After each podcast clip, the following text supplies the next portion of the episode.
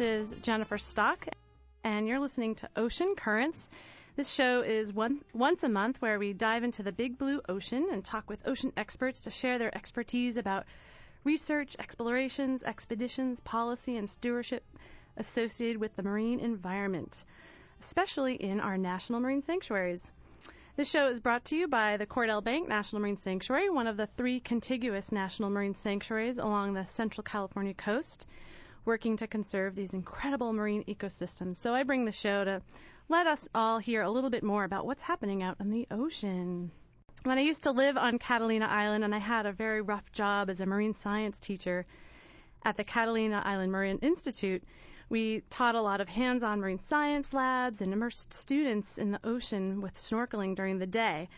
Little did I know that when I accepted the job that I'd also be snorkeling at night and with kids.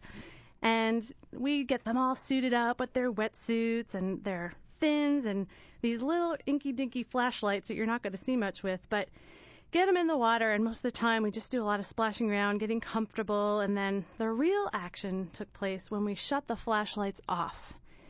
And what we saw in the water was just incredible and that's what we're going to talk about tonight is this incredible phenomena that happens in the ocean much more than we know much more than we think we know it's called bioluminescence and so many of us see this on the shores here and kayaking and on the beaches and I've invited Steve Haddock from the Monterey Bay Aquarium Research Institute to come talk about his work and his information about bioluminescence. So thank you, Steve, for joining me today.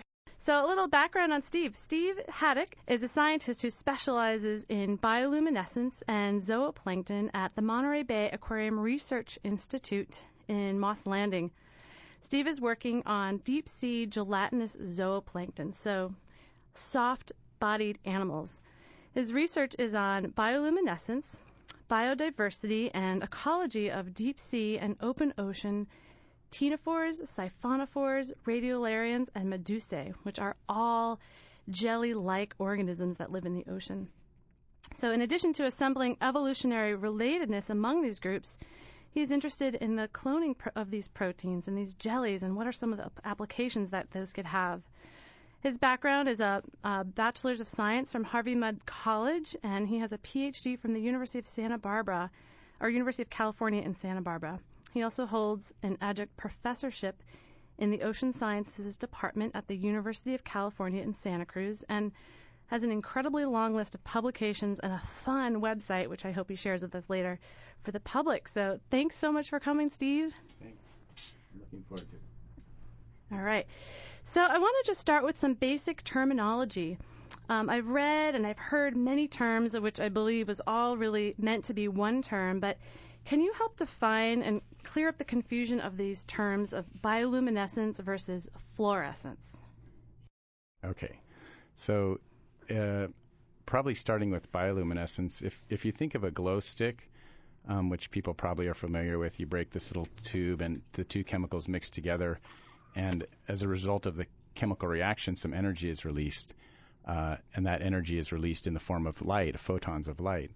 So that's that's chemiluminescence. If you take a similar chemical reaction and you put it inside of an organism, so these chemicals are combining uh, within living cells, then that's that's what we call bioluminescence. So it's it's a chemical reaction happening inside of an animal. It could be anything from a bacteria up to to a fish. Uh, and then the result of that chemical reaction is light coming out. So bioluminescence you'll see in complete darkness. Um, there's lots of confusion with, with fluorescence, and people sometimes use the terms interchangeably.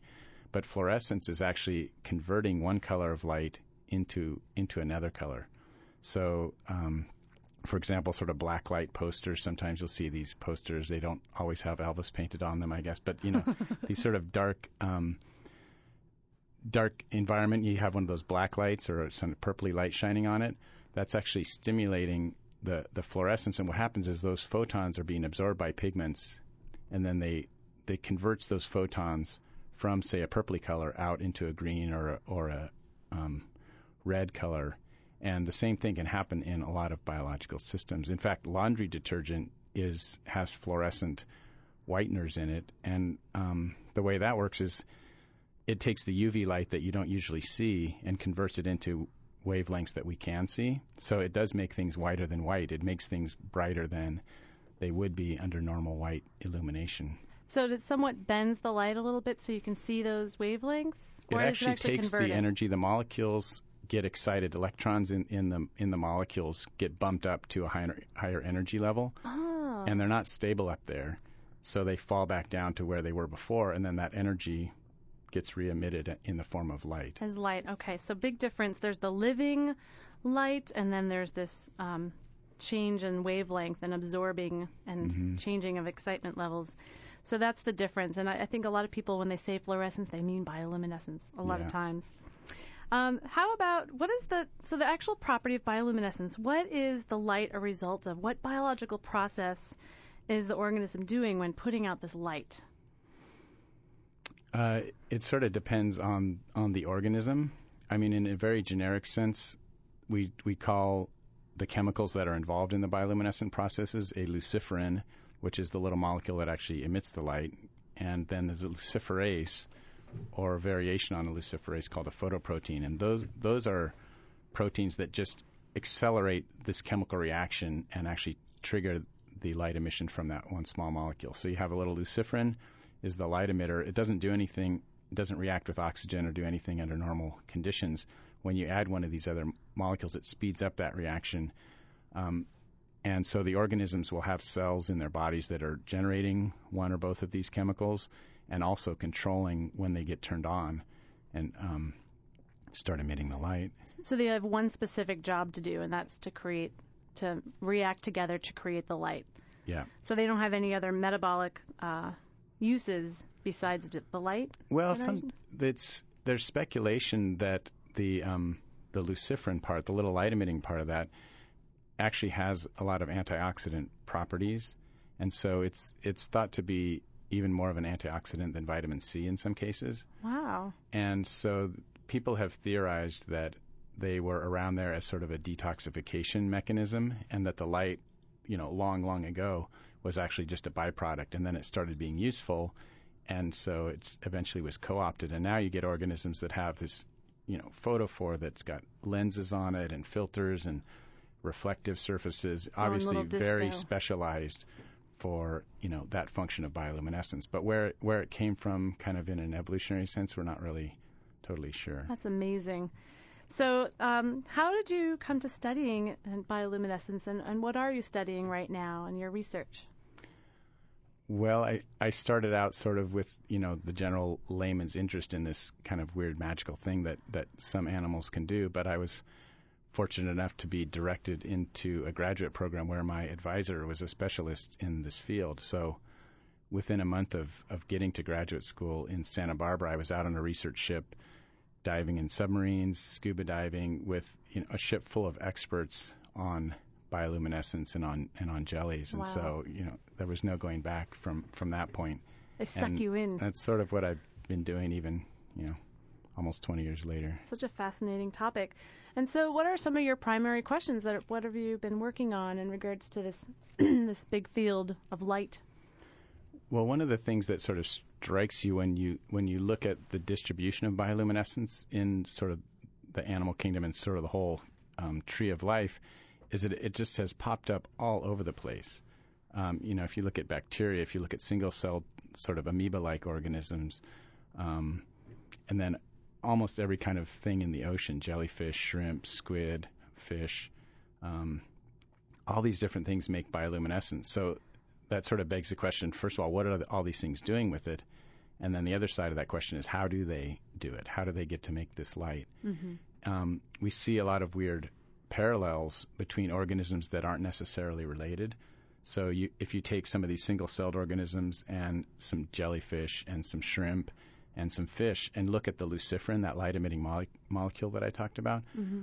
some of these things will use all the exact same molecule as their light producing thing. So how does that come about? How does that happen?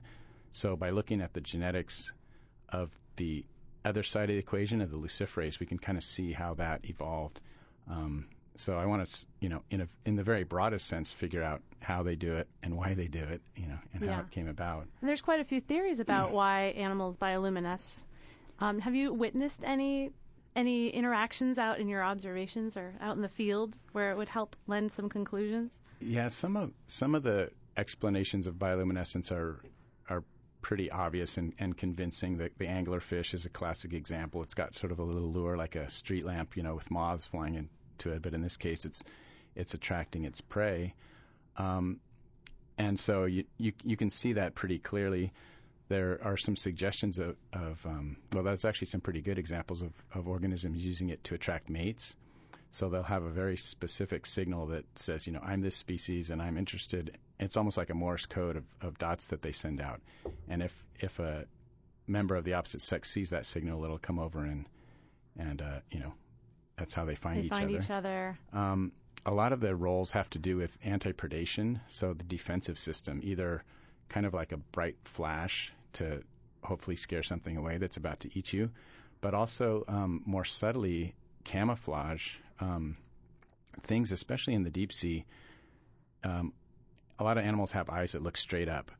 And so, what are they doing with these eyes? Well, they're they're looking for silhouettes. So, if you imagine kind of a plane flying overhead, or if you, you know you just hold your hand up against the sky, it's a very obvious dark target against that light background. And so, a lot of animals have these photophores, these light-emitting organs, along their bellies, specifically to make their their um, their body disappear against that light background. And I've seen example in the lab. We had a setup with a fish that did that, and we turned on this diffuse light above it and I was laying, you know, underneath the tank looking up, and the fish just disappeared, literally disappeared. It was like this magic cloaking device. So Oh it can be really effective. Harry Potter probably studied a little bioluminescence. Uh-huh. How about um, oh krill? You're just talking about the photophores and on the Mm-hmm. belly, and krill is a very abundant, important keystone species in the California current here for so many animals, and not a lot of people realize they actually are bioluminescent too. Why are they bioluminescent? Yeah, krill krill are really bright, and if you find one even, you know, in sort of their their dying gasp, if you if you somehow happen to collect one, um, they'll they'll glow really really brightly. They have these photophores along their bellies, just just like I was talking about, and it's thought largely to um, obscure that silhouette to to make that silhouette disappear. But actually, a friend of mine studying krill, they also have little photophores near their eyes that are shining out, and, and the function of those is, is still not known. Um, another interesting connection with the krill is that the, lucifer, the luciferin, again, that light emitting molecule that they use, is the same chemical structure as it is in dinoflagellates. And dinoflagellates are these little single celled phytoplankton that cause red tides and can cause harmful algal blooms along the coast. Mm-hmm. So if you're out kayaking um, at night, probably in the paddle or in your wake, the little sparkles that you see are most likely caused by these things called dinoflagellates. And so strangely, the krill and this little algal-like thing are using the same molecule to produce their light. And so there's a suggestion that actually it, it comes through the diet, that the krill get their reserves Oh. for making light from what they've been eating. eating animals that also produce light. Mhm. That's interesting. Metabolically, I'm curious if they would, if you know, once they eat something, if it would digest and change the composition of it. But the light Yeah, the- seems to retain. The luciferins are, even if you look at a non bioluminescent organism, something that can't make light, they accumulate a lot of the luciferin in their liver and in some of their body parts. So it's kind of out there in the food chain and it's available. And we, we think that that's partly um, a way to explain how you can get this diverse set of animals that are all using the same one light emitting molecule. So what happens when cr- salmon eat krill and humans eat salmon? Uh huh. Well, I think by that time the molecules are, are pretty well broken down. Okay. You're much more likely to see salmon bioluminescing if you leave it out on the counter at night. Yeah. Uh, and you can get glowing bacteria that are just out there in the seawater. They'll they'll start glowing on your on your piece of salmon. Interesting. I, I actually have read about that. It's with other types of bacteria on food and bioluminescing bacteria. Um, I want to just talk about this one anglerfish that Mm-hmm. um, usually the lure there's a, it's a bacteria in the lure that's glowing to attract potential food and ma- and potential mate. Now there's one anglerfish that I've read and I can't remember the name of it. It's a big the female is much bigger than the male and the male comes over and I'm not sure he somehow fuses Yeah. with the female Yeah. and that's how they they breed but the male it just becomes part of the female. What do you know what I'm talking about? So so that's actually not one anglerfish, but pretty much all of the anglerfishes Oh, really? do that. Yeah. So the males are are non bioluminescent, and they're they're like the size of your big toe compared to the rest of your body, or maybe your hand at the most. Um, the males compared to the females, um, and so somehow once they encounter each other, it's such a special moment, I guess, that they you know literally bond for life, and the male will will latch on with the mouth to the female, and their their circulatory systems and everything come combined so that he doesn't eat anymore, and he just becomes this little appendage on on the female. I could think of some analogies there, but we won't go there. It's just an amazing, amazing life history. And you're saying a lot of anglerfish do this, pretty much all Pretty of much them. all of them, yeah, Wow. do that. Yeah. Now, there was also a deep sea siphonophore that you were talking about. A siphonophore is a long jelly like uh, animal. Right. So uh, some of the things that I work on seem really obscure, and I mean they probably are because most people don't see them. We use a lot of special techniques in order to be able to study them. And one of those groups of organisms is is this siphonophore, which is sort of like a bunch of jellies chained together along a tube. And um, anyway, this this siphonophore that we found is a really deep living one, and it sort of turns the tables on fish, and it does an anglerfish-like thing. It has little tiny lures on the end of a transparent stalk, and these lures happen to be attached to right to this battery of stinging cells. So they have like a thousand of uh, little stinging cells that are really painful. I can attest to their uh, potency. Uh, but then they have this little lure, and inside the lure is a bunch of bioluminescent material. And so they have a little glowing light that they can flick around just like a prey item that, that some little deep sea fish might be looking at. And instead of just casting out a web and hoping randomly to have a fish run into it, they can actually kind of do something about it and, and lure fish in. Um, That's amazing. This is a gelatinous animal, so it doesn't really have a brain. yeah. It just has this function on it. That is insane. It's I mean, you can sort of piece together maybe how that came about because there's there's actually sort of five species in this one group, and we found that all of them seem to have this variations of this lure, but some of them are, are sort of more simple than others. So maybe you know just having this one little thing that was glowing was enough to cause an advantage, and then eventually you know wow. it developed this fairly ornate structure. So how are you finding these organisms? How do you? What are some of the methods for going to find some of these gelatinous, creepy Yeah, animals? they're not creepy; they're beautiful. um, They're creepy, well, but they're beautiful. in the in the shallow waters, we can actually find all kinds of new and, and different and weird stuff just by scuba diving. So we we do what's called blue water diving, and you just go out in the middle of the ocean. You don't really care how deep it is, and usually the deeper the better because it means you're halfway to Hawaii. But we use a series of lines to kind of give you some orientation, some framework to refer Mhm. to, and then you just jump in the water off a small boat and you collect things with jars, and so we can get a lot of bioluminescent and fluorescent jellies that way. And these are things that are too fragile to catch with a normal plankton tow. I mean, I Mhm. think when most people do marine biology, they throw net in and you, you get up a lot of neat stuff, but the really fragile things are, it's like trying to fish a piece of tissue paper or something even more Right. fragile than a piece of tissue out of the water. So for shallow stuff, scuba diving, we can do it. Then for deeper stuff, um, I'm fortunate enough to work at the Monterey Bay Aquarium Research Institute where we have a couple ROVs, and these are remotely operated vehicles. It's almost like a video game, but it's real. There's sort of a Volkswagen size submarine on the end of a tether. Uh, the tether sends power and has fiber optic uh, communication so we can get video images back.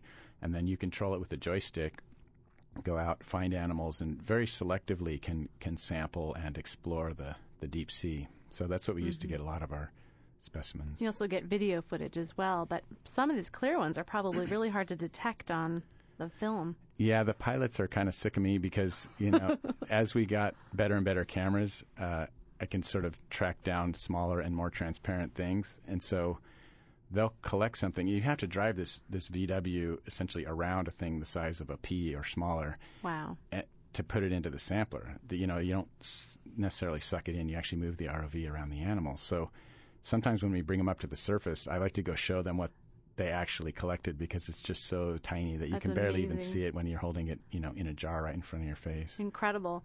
I was just at the Monterey Bay Aquarium recently, and they have a new exhibit that is kind Mhm. of like being in the control station for MBARI with the ROV, and they have some cool There's a videos. few more blinky lights than than in real life. That's what I yeah. thought. It looked a little bit more like outer space. There are a lot of blinky lights. Yeah.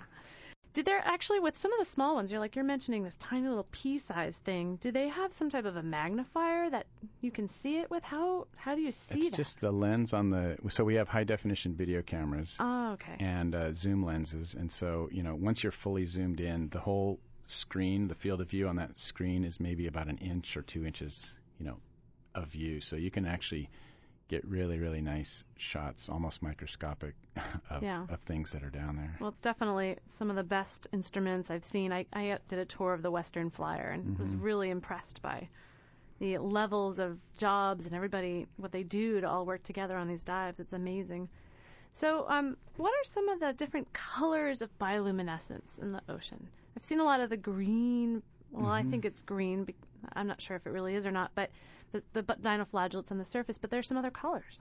Yeah, um, I mean, most of it actually is sort of blue green. And one weird thing that happens with your eyes is when you're looking at really dim light sources, your rods take over and your rods are monochromatic. So you'll get a lot of reports of white bioluminescence or things where you just can't quite make out the color, and it's because you're not perceiving the color. You're, you're using these sort of black and white sensors that you have for low light vision. But for the most part, things in in the ocean put out blue or green light. And this this makes sense because that's if they're trying to mask their their silhouette, they're trying to match the background light, and the background light has been filtered down to this fairly uniform blue blue color, blue green color. Mm-hmm. And the other thing is that the eyeballs, presumably, it's it's um, targeting some kind of organism's eyeballs. Those those eyes and those visual systems have evolved to see that same color of blue light. So it is true that most of the bioluminescence is blue, or say from blue to green. There are some weird things that actually make yellow light. There's some worms, and we still don't know really why that that make yellow light. And there's a few fish that that make red light that they use as almost like a sniper scope. So they since most things can't see that red light as far as we know, and this actually this red light is so red it's almost infrared because if you're looking at it, you know I've seen these fish bioluminescing, they're flashing in front of my eye, and we can see it on a low light camera. You almost can't even see it with your eye because it's just so it's it's so red. Um, but anyway, there's a, there's a few examples of things that can make red or yellow, but most of them really are are that blue to blue green color. It's interesting if you think about being in the deep sea and it's just dark all the time. There's a whole different communication system going on amongst the animals down there, and you just think about I'm thinking of these little little um, like fireworks shows going on, and Yeah. they all mean something. Yeah. Well, it's it's been described as sort of a bioluminescent minefield because if you go down, I've done some night dives where you try to go down and, and keep things as undisturbed as possible and use dim red flashlights and you know or have the lights off and just see how much bioluminescence really goes on. So you get an idea of these few little background sparkles going off, and then you move something through the water, and all of a sudden everything around you is lighting up. So they're kind of seems like they're sort of hanging out there, and like you know when they get disturbed, they send off this little shout of light. Um, and the other thing about that is that some of these things are, say, a millimeter, less than a millimeter.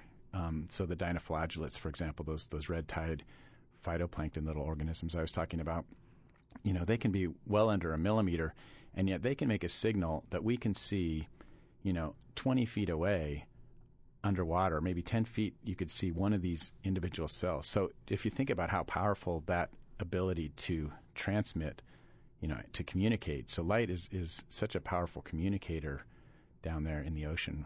Is there a unit of measurement for describing the power of light put off by bioluminescence? There are actually there are a lot of uni- units, and it gets confusing because when you read in the literature, you know, somebody's using microwatts per centimeter squared, and there's actually micro Einsteins uh, and lumens and candle power. So there, there's a lot of different units that we use to to sort of describe the kind of amount of light, the number of photons that are that are hitting a certain target. Then there's Mhm. also units of like nanometers and angstroms when we talk about the wavelength, which is a way of describing the color, um, and that's also a way of describing the energy. Uh, if you're talking about flash kinetics, you're just talking about you know microseconds. So there's a lot of different ways to quantify the the light. Yeah. And the light itself is not actually a heat. There's no heat associated with it, right? It's it's very efficient chemically, so yeah, it's not like an incandescent bulb where you heat something up until it starts emitting some of that radiation as as photons. It's actually a chemical reaction, and um, it's it's it is really efficient from that point of view. Interesting.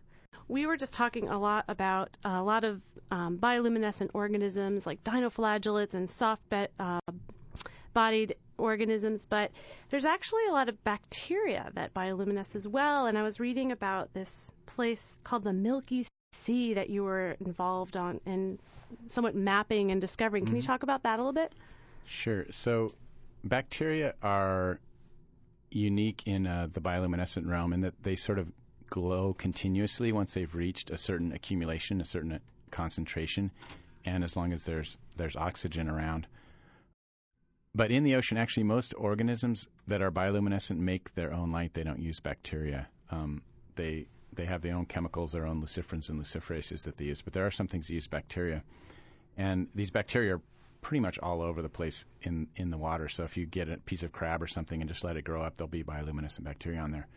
There's one place where the bacteria seem to sort of go out of control um, at times, depending on the conditions, and this has been known for, for hundreds of years. Actually, it's sort of in the folklore and in the marine folklore, and that's what's called a milky sea. And sailors have reported sailing along, uh, you know, through the water at night, dark night, and all of a sudden they'll feel like they're on top of a cloud or something because the ocean below them is just this milky, uniform, continuous glowing, and it's so it's different again from what if you're in a boat, little sparkling Not lake or agitated, something. It's yeah, just it's glowing.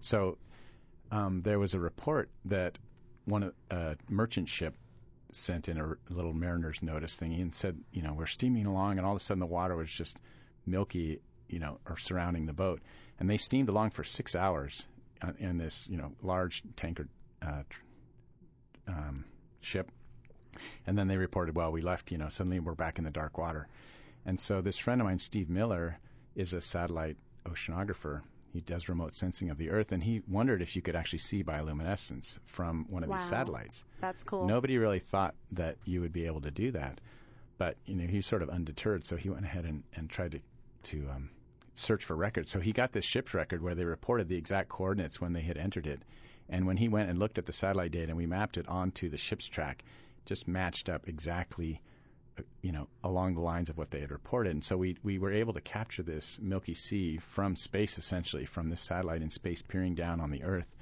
Um, it was happening off the coast of Africa, sort of off the Horn of Africa there. Mm-hmm. It was um, 185 miles long. It had the area the size of the state of Connecticut. And so if you sort of superimpose that over California or off the California coast, if you were to drive from San Francisco to Santa Barbara, sort of a six hour drive, um, you you would be surrounded by milky seas that entire you know, way. The entire way, um, and it just would be glowing out both windows as far as you could see. So it was like it was uh, billions of trillions of bacteria that were involved in this. So do, do we know what type of bacteria this is? Is it regional to that area or? Um, there's a there's a sort of small subset of bacteria that that we think it could be, but no one's actually uh, gotten out there to to really jump in and get a sample there's been one research ship. Um, this guy Dave Lapota sampled a, a Milky Sea, but they didn't have really good surface samples, and um, so there's there's some candidates that we think it might be, but it's still it's still pretty mysterious, and we're trying to get out there and actually you know jump in, sample it, yeah, film it. And a lot of people might think that oh it might be toxic, but this has actually been re- was reported like in 1870 with uh, the book 2,000 Leagues Under the Sea, yeah, talking about 20, something like leagues, that. Yeah. Two, yeah, 20,000 leagues.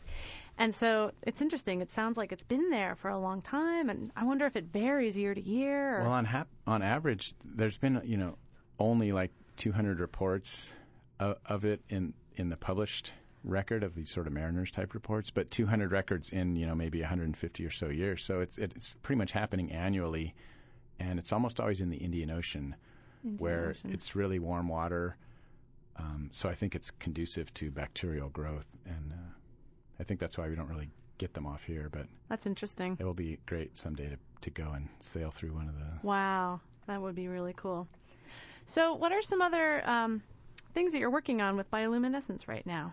You've been you mentioned something earlier about cloning proteins. Yeah, so one of the ways that, that you can get at both the mechanism, the sort of chemistry, and the evolution, how these things come about, is by looking at the genes that are responsible for for bioluminescence and for fluorescence. And so what we can do is, um, by various means, try to pull out the DNA and figure out um, the underpinnings of, of that luminescence. And you can sort of trace the evolutionary history. You can make trees, um, phylogenetic tree. So this is like a, a tree of similarity that shows what genes are most similar to each other. Um, and essentially trace out how bioluminescence might have evolved. So we're trying to clone these genes from a lot of the deep sea organisms that we have access to, and a lot of other um, new new bioluminescent species that we find. Um, Are there some applications in the biomedical industry for these proteins? Yeah, that's one of the. I mean, it's not really necessarily a driver for the researchers, but mm-hmm. um, some of the proteins that were discovered 40 or 50 years ago are they're now just ubiquitous in medical industry. Every issue of, of scientific journal practically has one of these um, proteins being used in it.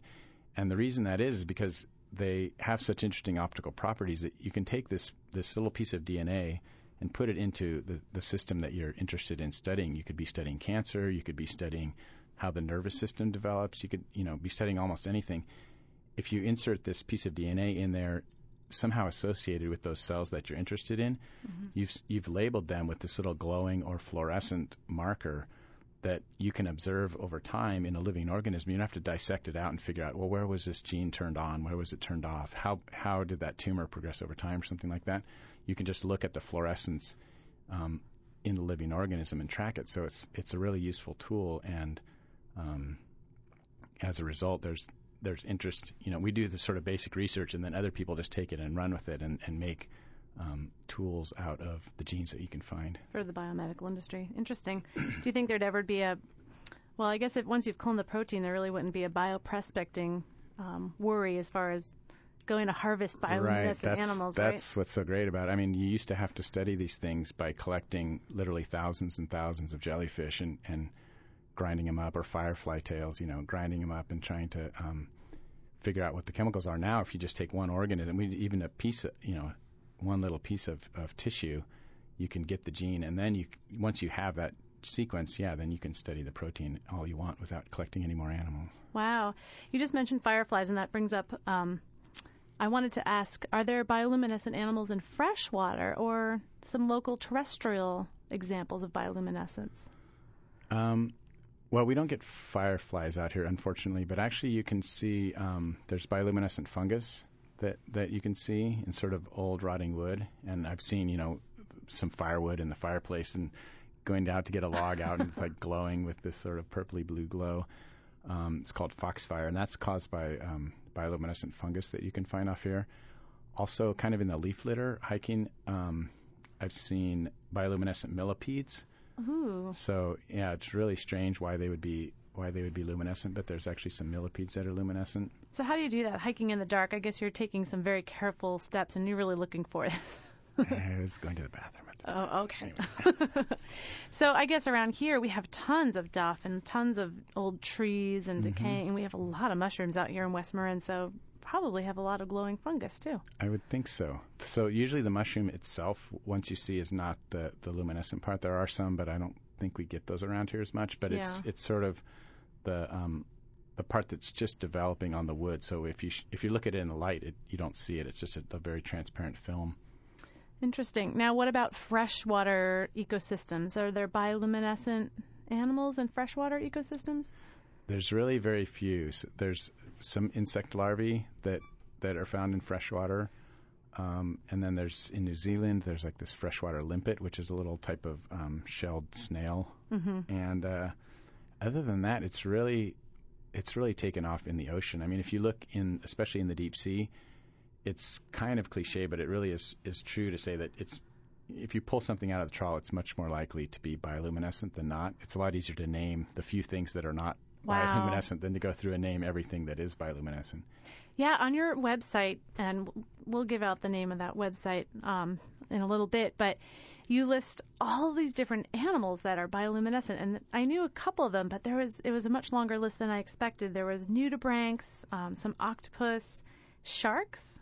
Yeah. What sharks are bioluminescent? There are some um, deep sea sharks that are sort of like dogfish. It's a it's a small, couple foot long little shark called the cookie cutter shark is one prominent example.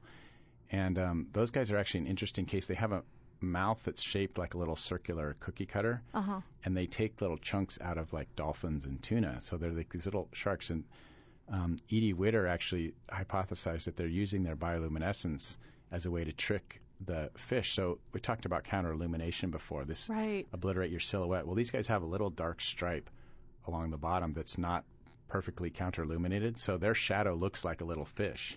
And the thought is that a larger fish comes up and says, "Oh, there's a, there's one of my prey items." Goes and swims up, and the cookie cutter shark takes a little nip and swims off. So cookie cutter sharks, they're kind of just snackers with other animals, Yep. right? They're not really big time. They wouldn't eat another animal. They just kind of snack on them a little They bit. they seem to take plugs out of out of much larger much larger animals. Yeah.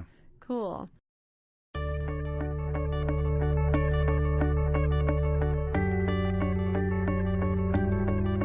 Here with Steve Haddock, who is an expert in bioluminescence. Let's talk a little bit about some of the biodiversity of some of these deep water animals. What are, what are how diverse? How many different types of animals are in the deep sea?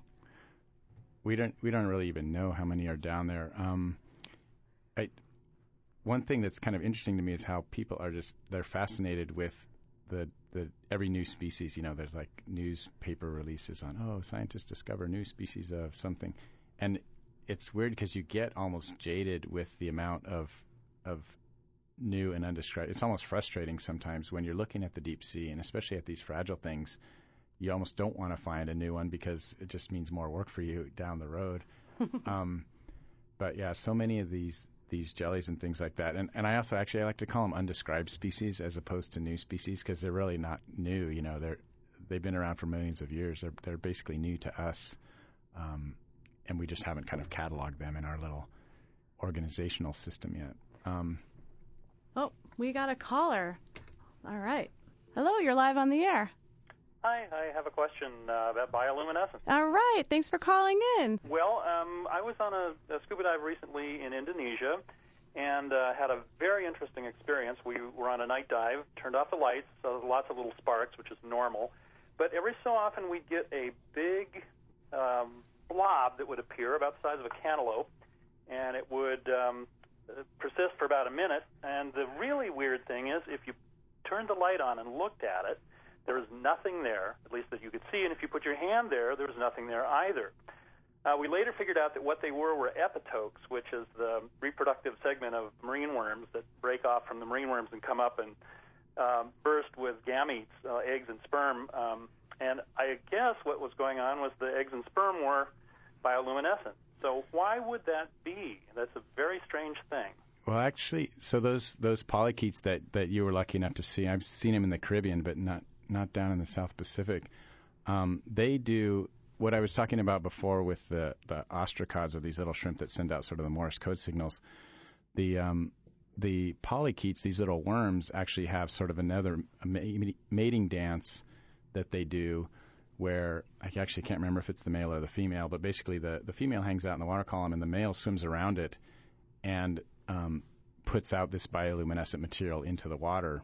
So, because you know, you said you couldn't really see it with the lights on afterwards, but I think it could have been that exudate that they were putting out. So, the actual sperm and the eggs, you know, technically aren't the things that are probably luminescing at the time, but they happen to be there in the water at the same time that they're putting out these these bioluminescent chemicals. And so, their displays are tied with the lunar cycle and so you get these swarms at certain times and the natives actually have the the islanders have a uh, ceremonies that involve catching a whole bunch of these things and and actually eating them Oh my um, God. at the time that that those worms do their bloom so that's pretty great that you were able to see that Oh, I have heard that they eat them in, in Fiji, but I do know the interesting thing to me is that the epitoke is, well, uh, more brainless than a, than Yeah. a polychaete worm, and I guess is off on its own. Um, and I know that they they're supposed to explode at some point, or Yep. at least open up. Um, so I'm curious how, if they don't have the the thinking part of the worm in them, they can react to light. well i think the i think the other half of the equation does still have its faculties more or less intact Hmm, okay. um but yeah, there's actually there there's some things like that where, especially with the jellyfish, it's like these things have fairly elaborate bioluminescent mechanisms and no way to really see it. So, um, but I think your case where where it's a mating a mating situation is a little bit different. So. Ah, okay. It's just a way to bring them together. Thank you very much. That's neat. Thanks. Thanks for calling. Great question. we still have a few minutes left if anybody else wants to call in. Uh, again, the number is 415 663 8492, or you can try 415 663 8317 and ask a question about bioluminescence. There's Did you another wanna go thing I wanted to mention um, that people could actually try because you know we use some fairly specialized equipment in our lab in order to to low light cameras to record the bioluminescence or special filters and lights in order to see the fluorescence. But um, if people want to do like class projects, I often get emails from people. You can actually order bioluminescent bacteria. You can order bioluminescent um, dinoflagellates, those little phytoplankton, um, from various either sort of semi uh, almost industrial like educational supply houses. Um, so if you do a, little- bit of a web search on on bioluminescent bacteria, you might look for photobacterium, or you might just look for dinoflagellates. And there's a couple different places that that will sell you a little batch. And I um, I've tested them out, both of them, and they're really great. You get like this little glowing tube of of bacteria or a little glowing bag of Wow. of dinoflagellates. One thing, one way I've used to just demonstrate that it's a chemical reaction, and this isn't great because it's a it's a wasteful use of a glow stick. It's plastic and glass, and then you have to throw it away. So I'm not a big fan of that. But the way those things work is there's that little glass tube inside that you crack open, and if you um, cut off the top of the glow stick and pour everything out into one petri dish, and then take out that that little glass tube, put that in a separate one, then you can actually mix them and, and show how it produces light. It's a way to demonstrate the chemical reaction, but I think the, the bacteria would be really It's much cool. more uh, applicating, app, applicable to classrooms. Another thing that's um, a way to see fluorescence is we, we just use you have to have a sort of a short wavelength light to excite it, and then you want to block that light out and look at the longer wavelengths in order to detect it. And so I have on my keychain just one of those little blue LED flashlights that I carry around everywhere. Um, and if you get one of those, that's a pretty good excitation source. So then you just need a piece of yellow cellophane, could be you know a bread bag, an old bread bag or something, or even some yellow goggles. A lot of the sunglasses um, today you can buy are just yellow yellow filters, and you can go out and see a lot of fluorescence. Um, you can look in your cupboard. The mustard is probably going to be fluorescent. You can check your Cheez-Its are probably fluorescent. Why? Um, there's, well, in the case of the mustard, chlorophyll, the the molecule that um, plants use to absorb light, is also fluorescent. Huh. So if you shine this light on a leaf and use your little filter, it's going to look um, bright red to you because it's fluorescing. That chlorophyll that makes it look green in in the light is actually fluorescing and looking red. So if you if you get together your little fluorescence kit, um, you can sort of have some fun in the. I, I just have this image of you walking around in all these random areas with interesting goggles and filters on your flashlights. And is that pretty accurate for you? No, no. I wanted to ask you were er, you were talking earlier about getting down to this level of DNA and proteins and you know there's the whole collection you were talking about. You get to samples and jars but then you have this these uh, organisms but how do you get all the way down to that molecular level? What instruments do you use and techniques to get to that level? Um, I mean, we use sort of normal genetic genetic tools. It's kind of like the same way that the bioluminescent and fluorescent proteins that that we can pull out of the deep sea end up being used in a normal biomedical lab somewhere in the, you know, um, in in industry.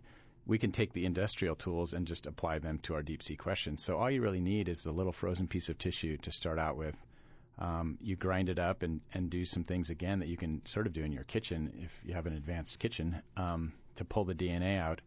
And then um, from there, we use little tricks to amplify up the, the portion of that of, of interest and, uh, you know, sequence it and study it from there. interesting interesting tools we have another caller thanks for calling you're live on the air Hi, I have a question about the vertebrates, the larger critters that bioluminesce, and how many of those make their own bioluminescent material, and how many of those are ones that are harboring or Mhm. um, growing or cultivating other critters that bioluminesce inside of them to do the work for them?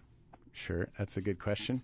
Um, so the bioluminescent vertebrates are pretty much fish. Um, you know, sharks, sharks and fish, bony fish and, and um, birds, and, and none of the other things have, has anybody found that has bioluminescence. And within the fish, they have a bunch of different ways that they can go about making light. So the anglerfish, of course, has classic example of, of bacteria. There's other fish that have really cool little bacterial cultures near the bottom, and then they have like a reflective light pipe that goes all along their belly that takes the light from that bacterial culture and uses it as a counter illumination signal, like a camouflage signal that I was talking about. Um, so there are a bunch of fish that use bacteria. Then there's, um, I think most of the fish though use one or the other of these luciferin luciferase reactions that we talked about. Um, and even within that, there's a couple different chemistries. So if you try to add up how many times bioluminescence has evolved, it gets a little bit tricky because you say, well, okay, it evolved in fish. But then if you think, well, it actually probably evolved in fish like four or five times because some of them use bacteria, some of them use one luciferin, some of them use use another. So probably the most most of them are actually either making their own luciferin or getting it from their diet. There's one good example, and I think in Sausalito they had a problem with this midshipman fish, which is a it's like a singing fish, and the people in the boats had these mysterious alien noises. Yeah. Um, and it actually ended up being from this toadfish. Well, that guy has photophores all along the bottom. And in the northern populations, like up in Washington, they're not bioluminescent, but down here and down towards um, Santa Barbara, they're brightly bioluminescent. And what it has to do with is that they have to get that from an organism in their diet. So they are actually getting the chemicals from their diet. So almost every little variation that you can think of, they're they're able to do. Thank you. Cool. Right. So we're just r- running out of time here, and Steve, this has been so interesting, fascinating. I feel like we just touched the surface of bioluminescence, and there's probably so many more questions that we have. We might have to co- have you come back sometime. Do you have? Uh, do you want to share the website that you have? That there's some really I cool mean- photos on there. Yeah, if you just Google bioluminescence, you don't even have to spell it right. Um, hopefully, if it's still uh, up there, the first link that you get should be this thing called the bioluminescence webpage, which um, I set up when I was at Santa Barbara, and um, it has a lot of information, some of the stuff we talked about, and some other things on it. So You can also- Google bioluminescence. or Google Stephen Haddock, H A D D O C K, and I, I it's very much that's how exactly I found a little bit more about bioluminescence in your work was by googling those two things. So the internet is an incredible resource. There's a couple of different bioluminescence web pages, and you can learn how to correctly spell it too, in case you're ever in a spelling bee. But thank you again for coming all the way up here today. It was great having you.